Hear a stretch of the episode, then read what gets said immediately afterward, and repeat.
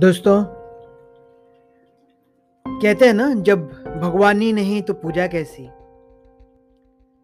जब सांझी उसकी ज़िंदगी में नहीं रही तो कौन से वादे? कैसा वादा, किस वादे को वो निभाए और किसके लिए निभाए? बदल चुका था सहज। वो सहज, जो सबके मुँह से सिगरेट छीन कर फेंक देता था। आज खुद प्रतिदिन, विल्स नेवी कट के तीन तीन पैकेट फूंक दिया करता था। शाम होते ही पियांक ग्रुप में शामिल होकर ज़बरदस्ती पीने बैठ जाता था। उसका शरीर इन सब चीज़ों को कभी एक्सेप्ट नहीं करता था। परंतु कहते हैं ना, जिद। अब वो जिद के रास्ते पे निकल चुका था। उसे पता था वो गलत है, पर ना वो रुकना चाहता था, ना कोई उसे रोक सकता था। उसे अब न खुद की चिंता थी न पढ़ाई की, न परिवार की और न भविष्य की। कहाँ जाकर अपनी साँझ को ढूंढे? कहीं से कोई खबर भी नहीं मिल रही थी उसकी। जब भी समय मिलता तो फ़ोन बूथ पर पहुंचकर अपने लिए किसी फ़ोन या किसी मैसेज का इंतज़ार करता। फ़ोन की हर एक घंटी उसे एक विश्वास दिलाती और अगले ही क्षण वो निराशा में बदल जाती। उसका ज़्यादा समय अब फ़ोन बूथ में ही बीतने लगा। इसकी वजह से हॉस्टल के सारे तत्कालीन आशिकों की, आशिकी का पता भी उसे लग गया, जिनके लिए कोई ना कोई फ़ोन आया करता था। लेकिन सहज के लिए न कोई फ़ोन आया और न कोई चिट्ठी। उसे समझ नहीं आ रहा था कि आखिर साँझ किसी भी तरीके या किसी भी माध्यम से उसे संपर्क क्यों नहीं कर पा रही। कहीं उसके घर वालों ने उसे जान से तो मार नहीं दिया। सोचकर डरता भी था और खुद को सांत्वना भी देता था। उधर फिर से एग्ज़ाम सर पर आ गए थे। इस बार जानबूझकर वो पढ़ना चाह ही नहीं रहा था और न ही अच्छे नंबर लाने की चाहत थी उसकी। वो अपना गुस्सा अपनी पढ़ाई पर भी निकाल रहा था। एक साथी होने या ना होने का किसी की ज़िंदगी पर इतना प्रभाव पड़ सकता है क्या? सच तो यही है कि सब कुछ होते हुए भी आज सहज बिल्कुल अकेला था। न जाने साँझ पर क्या बीत रही होगी। कहाँ होगी वह कैसी होगी वह कॉमन फ्रेंड नामक कोई प्राणी नहीं था उन दोनों के बीच, जिससे उसे कोई खबर मिले। नैना को भी निगरानी में रखा गया था। इस वजह से शायद उसने भी कोई खबर नहीं दिया। दोनों सहज और शांज ज़िंदा थे, पर जी नहीं रहे थे। इस बार बहुत खराब मार्क्स आए थे सहज के। सारे साथी उसका मज़ाक बना रहे थे, पर उसे कुछ फ़र्क नहीं पड़ रहा था। प्रतिदिन शाम को या तो खुद को कमरे में कैद कर लेता या पीकर किसी दोस्त के कमरे में पड़ा रहता। बस यूँ ही समय बीतता जा रहा था। पापा जी भी उससे रिज़ल्ट के बारे में पूछने की हिम्मत न कर सके, क्योंकि पढ़ाई उनके शर्तों में थी ही नहीं। इसी बीच पापा जी का संदेश आया कि सहज की शादी के लिए उन्होंने लड़की पसंद कर ली है। तुम्हारा एंगेजमेंट फलना तारीख को है। सूट के लिए तुम्हारे अकाउंट में पैसे डाल दे रहे हैं। सूट सिलवा लेना। और सही तारीख को गाँव आ जाना। हाँ चाहो तो अपने दोस्तों को आमंत्रित कर सकते हो। यही निर्देश थे उस चिट्ठी में, जिसे सिर्फ़ हाँ करना था। यह तो होना ही था। सहज को कोई आश्चर्य नहीं हुआ। चाहता तो कभी न जाता। और इतनी साख कॉलेज में अवश्य थी कि कोई उसके साथ ज़बरदस्ती तो बिल्कुल ही नहीं कर सकता।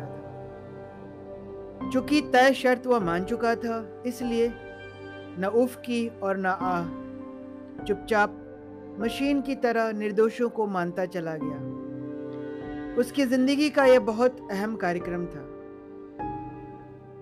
किसी की भी ज़िंदगी में उसकी शादी एक मील का पत्थर होती है।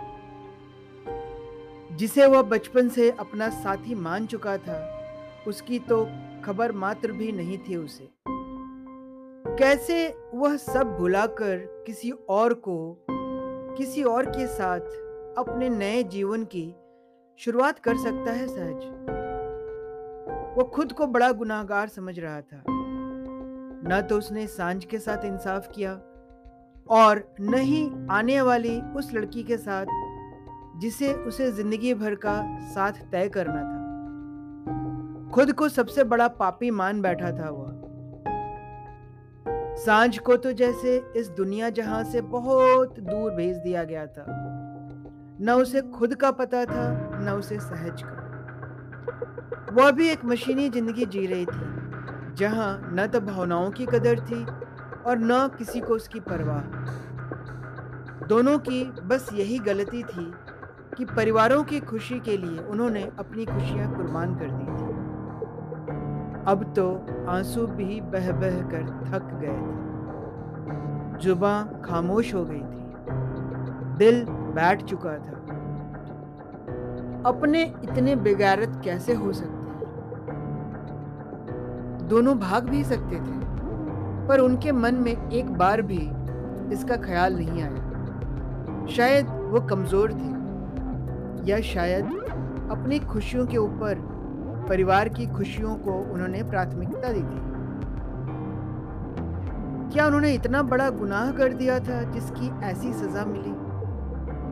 सुबह से शाम, फिर रात और अगली सुबह का इंतज़ार। बस इंतज़ार रह गया था साँझ के लिए। लेकिन उसे भी सहज की कोई खबर नहीं मिली। न विद्रोह कर पाई और न जी ही पाई। एक तरफ़ परिवार की दिखावटी मान मर्यादा और दूसरी तरफ़ अपनी खुशियों के बीच दोनों ने परिवार की खुशियों को ही चुना। शायद नियति को यही मंजूर था। यही सोचकर दोनों ने खुद को मना लिया। हाँ, अब न दर्द था और न ही खुशी। बस जीना था जीने के लिए। खुद के लिए नहीं बल्कि परिवार के लिए समाज के लिए। अपनी खुशियों के कोई मायने बचे ही नहीं थे दोनों के लिए। सहज ने अपने अकाउंट में आए पैसों से सूट खरीदा और बचे हुए पैसों के साथ खाने पीने में खत्म कर दिए। तारीख के अनुसार गाँव पहुँच गया अपनी बलि के लिए। सब खुश थे उसे छोड़कर। सबका यही मानना था कि शादी के बाद सब ठीक हो जाएगा। किसी ने भी यह न सोचा और न सोच सकता था कि उनके प्यार की गहराई क्या थी। सब अपनी जीत पर खुश थे और सहज अपनी हार पर भी मुस्कुरा रहा था। उसे बार बार उस लड़की का ख्याल आ रहा था, जिसे उसकी ज़िंदगी में ज़बरदस्ती, जबरन लाया जा रहा था। उसकी क्या गलती है? उसे तो कुछ पता भी नहीं। आखिर वह कैसे न्याय कर पाएगा अपने नए रिश्ते के साथ? पलक नाम था उस लड़की का, जिससे उसकी शादी तय हुई थी। पिताजी रेलवे में सीनियर सेक्शन इंजीनियर थे। ज़्यादा समय उनका कार्यकाल पश्चिम बंगाल के विभिन्न स्टेशनों पर रहा, जिसके फलस्वरूप बिहार बंगाल के मिश्र सांस्कृतिक परिवेश में पलक का पालन पोषण हुआ। तीन बड़े भाइयों के पश्चात सबसे छोटी होने के कारण सबकी बहुत दुलारी थी वह एक अच्छी कदकाठी और सौम्य व्यक्तित्व थी उसकी। थोड़ी अंतर्मुखी, पर घर परिवार के कार्य में काफ़ी कुशल थी। खाना बनाने से लेकर कढ़ाई, बुनाई, सिलाई सभी कार्यों में दक्ष थी। उसे अपना फ़र्ज़ निभाना आता था। उसके माँ पिताजी ने उसे एक अच्छी परवरिश दी थी। एंगेजमेंट का भी दिन भी आ गया। सारे परिवार बंधु बांधवों के बीच उन्होंने एक दूसरे को अंगूठी पहनाई और दो परिवार आपस में जुड़ गए। पलक की माताजी का एक वर्ष पूर्व निधन हो चुका था। पिताजी की मजबूरी थी कि वह जवान बेटी की ज़िम्मेदारी से मुक्त होना चाहते थे। उधर सहज के पापा जी को भी ऐसे ही मज़बूत और जरूरतमंद बेटी के पिता की तलाश थी जो उनके अनुसार चले और उनकी सारी बातों को स्वीकार कर ले। ज़रूरत दोनों परिवारों की थी, इसलिए रिश्ते बनते चले गए। दोनों परिवारों में से किसी ने भी लड़के या लड़की से उसकी इच्छा या अनिच्छा की बात पूछी भी नहीं और जानवरों की तरह दोनों को एक ही खूटे से बाँध दिया। दोस्तों, आज की कहानी में बस इतना ही। कहानी को आगे अगले एपिसोड में बढ़ाऊँगा। तब तक के लिए सुनते रहिए, आगे बढ़ते रहिए।